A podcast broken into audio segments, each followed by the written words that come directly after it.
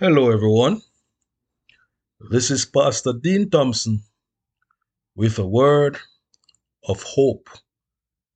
The Unveiled Christ, Part 32.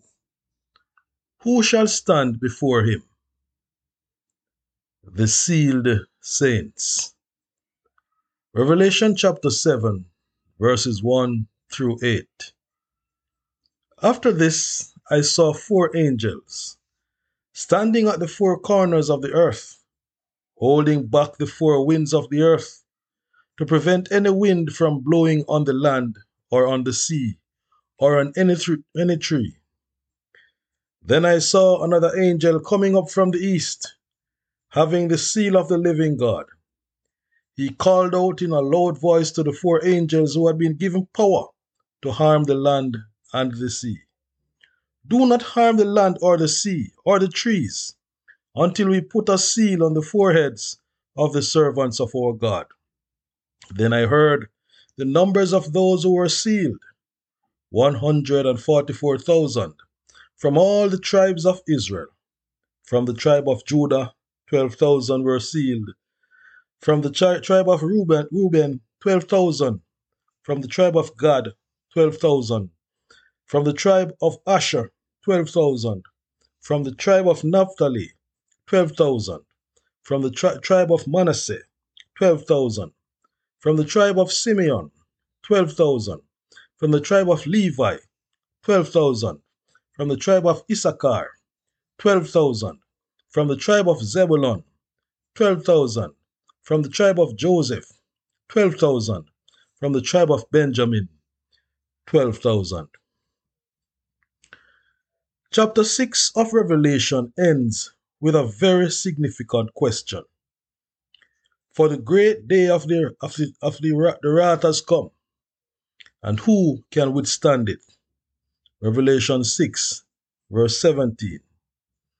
In chapter 7, John is now giving the answer to that question. Who will be able to stand on that great and awful day when the wrath of God is poured out upon this earth? John says that I heard the number of those who were sealed 144,000 from all the tribes of Israel. Whoa! This is a very small number, wouldn't you say? How should we understand this number?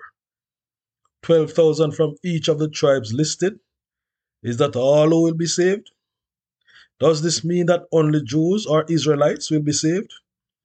Or will the 144,000 only be made up of Jews or Israelites?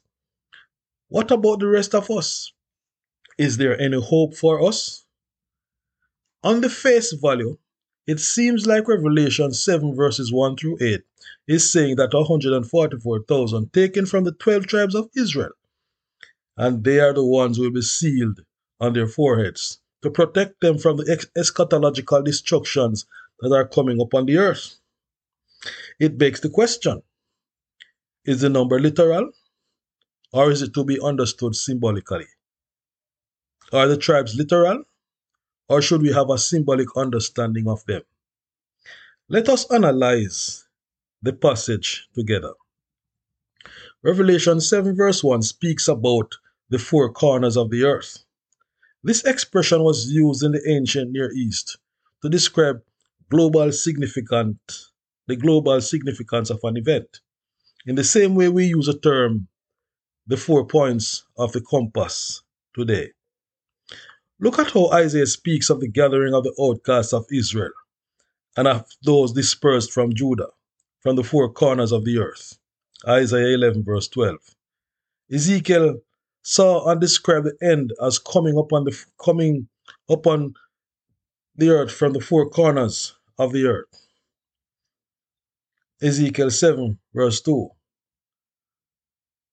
The four corners in Revelation 7, verse 1 seems to correspond to the four winds that are also mentioned. In the Old Testament, winds are used to symbolize the destructive forces that are the instruments of God. The winds are God's chariots. Jeremiah 4, verse 13. God comes with his chariots like a whirlwind, whirlwind to execute judgment. Isaiah 66, 15 and 16. Jeremiah announced the coming judgment against Jerusalem as a scorching wind from the bare heights in the wilderness. Jeremiah 4, verses 11 and 12. The wind of the Lord went forth in fury, falling down on the head of the wicked. Jeremiah 23, 19. Jeremiah 30, 23. Hosea spoke of the wind of the Lord coming from the wilderness and destroying the fertility of the land. Hosea 13, verse 15. Daniel saw in vision the four winds of heaven stirring up the great sea from which the four beasts were emerging. Daniel 7, verse 2. And 8, verse 8, and 11, verse 4. God told Jeremiah that he would send his four winds upon Elam and scatter the people. Jeremiah 49, verse 36. Um, that is from Stefanovic. In these two, in, in verse 2, John sees an angel coming from the east. In the Old Testament, the east is often used to reference with reference to God. Eden was in the east. In it, that's Genesis 2, verse 8. In Ezekiel, it was from the east that the glory of God came to the temple. Ezekiel 43, verse 2. In the New Testament, the east is also is always associated with Christ. The Magi saw the star in the east, announcing the newborn, the newborn king. Matthew 2, verse 2 and verse 9. Jesus is called the sunrise. Luke 1, verse 78. And the morning star. Revelation 22, verse 16. Jesus spoke of the sign of the Son of Man appearing in the east. Matthew 24, 27 to 30.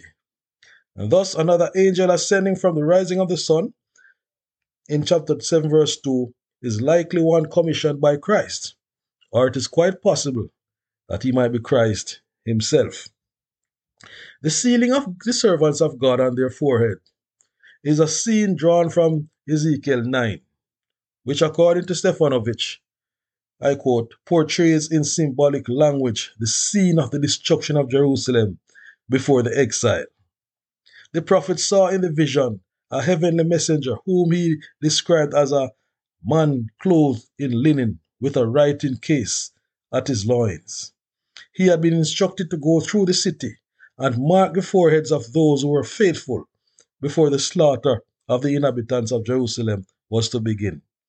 The executioners were told that none so marked should be touched.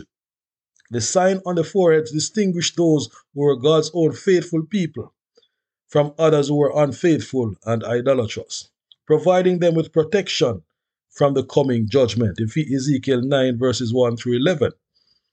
The basic ancient idea of sealing is ownership.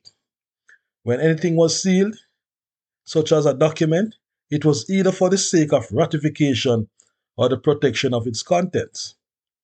This sealing of people in the, in the New Testament denotes identification of those who are God's faithful people. Sealing is something that takes place when a person hears and accepts the gospel and comes to Christ. It is the Holy Spirit who seals a person. Being sealed by the being sealed by the seal of the Holy Spirit is a sign of a genuine Christian who belongs to God and a sign of assurance of salvation. Paul explains, in him you also, after listening to the message of truth, the gospel of your salvation, having also believed, you were sealed in him with the Holy Spirit of promise, who is given as a pledge of our inheritance, with a view to the redemption of God's own possession, to the praise of his glory. Ephesians 1 13 and 14. And you can see also 2 Corinthians 1 21 and 22. Do not grieve the Holy Spirit of God, by whom you were sealed for the day of redemption. Ephesians chapter 4, verse 30. God only, God only recognizes as his own special people those who have been sealed by the Holy Spirit. And this is made clear by Paul. The firm foundation of God stands, having this seal. The Lord knows those who are his. And let everyone who names the name of the Lord abstain from wickedness. 2 Timothy chapter 2, verse 19. Thus, according to Stefanovic, The faithful people in Revelation are referred to as being sealed. Chapter 9, verse 4, chapter 14, verse 1, chapter 22, verse 4, because they belong to God as his possession. The seal of God consists of the name of God written upon the foreheads. I saw, and behold, the Lamb standing on Mount Zion, with and with him a hundred and forty-four thousand, having his name and the, and the name of his Father written on their foreheads. Revelation 14, verse 1. They will behold his, fa- his face, and his name will be on their foreheads. Revelation 22, verse 4. Jon Paulien notes Revelation 7, verse 1 to 3, does not explicitly limit the sealing to the end time. It merely focuses on the significance of sealing work in an end time setting. End of quote. Revelation 9, verse 4 clearly shows the truthfulness of this position. They were told not to harm the grass of the earth, or any plant or tree, but only those people who did not have the seal of God on their foreheads. New International Version. At the time of the final crisis of this world's history, the sealing will, will take on an additional meaning as a sign of protection, just as in Ezekiel's visions, where, where those marked were protected during the judgment befalling Jerusalem. Stefanovic. Some also see the eschatolog- eschatological sealing as a sign of protection that parallels also the blood that was used to mark the door of the Israelite houses in Egypt with the blood of the Paschal lamb. This was des- designed to protect the Israelites from the plagues that punished the Egyptians, but which also initiated the deliverance of the children of Israel. Exodus chapter 12. The sealing is a final confirmation given to God's people to make them able to stand for God in the final crisis. I quote, being sealed, God's people are under the special protection of the, whole, of the Holy Spirit from the destructive forces of the seven last plagues. Stefanovic. This is the protection that Jesus referred to in the message to the Philadelphians, where he promised to protect them from the hour of trial that is about to come on those who dwell on the earth. Revelation 3, verse 10. Revelation shows that God's faithful people are sealed. Chapter 9, verse 4, 14, verse 1, 22, verse 4. But on the contrary, those who are against God and the gospel are spoken of as being marked with the name of the beast. That means they are the property or the people of the beast. We find chapter 13, verses 16 and 17, chapter 14, verse 9, chapter 16, verse 2, chapter 19, verse 20, chapter 20, verse, verse 4. The seal of God consists of the name of God upon the, the foreheads. The mark of the beast is described as the name of the beast upon the forehead or on the hand. Revelation 13, verse 17. Stefanovic explains Before the end time tribulation comes, God's faithful people who are to be sealed on their foreheads in order to be protected. God's faithful people are to be sealed on their foreheads in order to be protected. The primary purpose of the sealing of God's people is to give them the assurance of salvation. In receiving Christ and surrendering to Him, a person receives the seal of God's ownership and is sealed by the Holy Spirit. 2 Corinthians 1 21 and 22, Ephesians 1 13 and 14, Ephesians 4 verse 30. The presence of the Holy Spirit is the sign that such a person belongs to God as his own possession. Paul summarizes the seal of God in these words God knows his own. 2 Timothy 2 verse 19.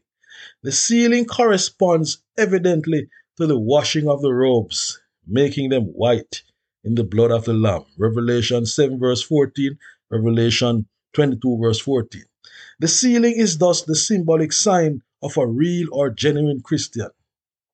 Sealing is what dis- distinguishes such a person from others. Ezel states, Thus, from, from John's day to the end, God's sealing of his own through the offer of the gospel continues for the whole period from the cross and resurrection until the end. Those who have the seal of God upon their foreheads will be able to stand on the great day of wrath. Beatrice Neall notes, I quote, The seal of God is intended to protect the saints from demonic powers who torture men so that they seek death rather than life. Revelation 9 4 to 6. Also, the saints are protected from the seven last plagues, which fall only upon the beast worshippers. Revelation 16 verse 2. The seal then protects the saints from, from defeat by the enemy and the judgments of God. It does not protect them from the wrath of the beast. Chapter 13, 15, and 17. Similarly, the mark of the beast protects the beast followers from the persecution of the beast, but it does not protect them from the wrath of God.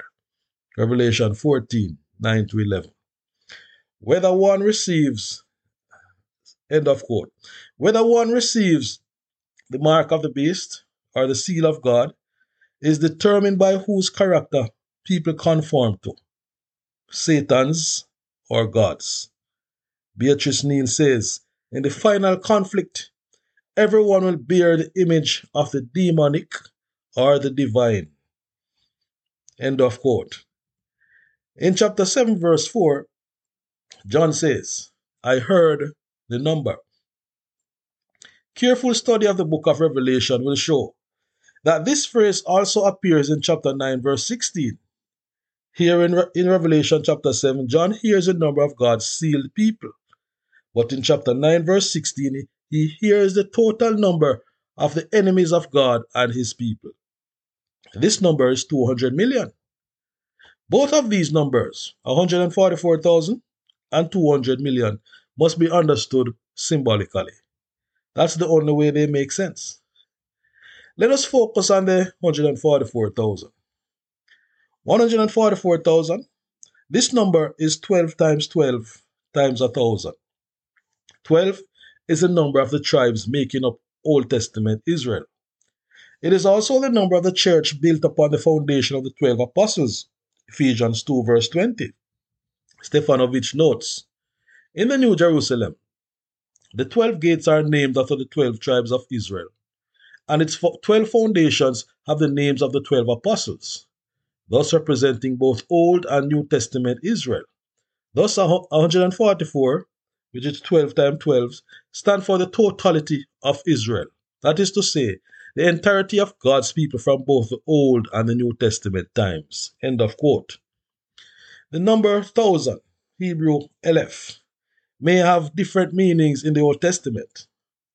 It can be a literal number of exactly a thousand, but it can also denote a tribal subdivision. Numbers 31, verse 5, Joshua 22, verse 14, verse 21, 1 Samuel 10, verse 19, 1 Samuel 23, verse 23, Micah 5, verse 2. Can also refer to a military unit of about a thousand soldiers. Israel as a nation was administratively organized into tribal units. In the time of war, however, its armies was his army was organized into military units of thousands with its subunits, numbers 116, numbers 10, 4, Numbers 34, 31, verses 4 to 6. 1 Samuel 8, verse 12. 1 Samuel 18, verse 13. 1,000 was thus a, a basic military unit in ancient Israel. The phrase thousands of Israel is used as a synonym for Israel's army and has the same connotation as the battalions of Israel. The sealed 144,000 is made up of 144, 144 military units, 12 from each tribe, signifying a totality of Israel with her 12 tribes.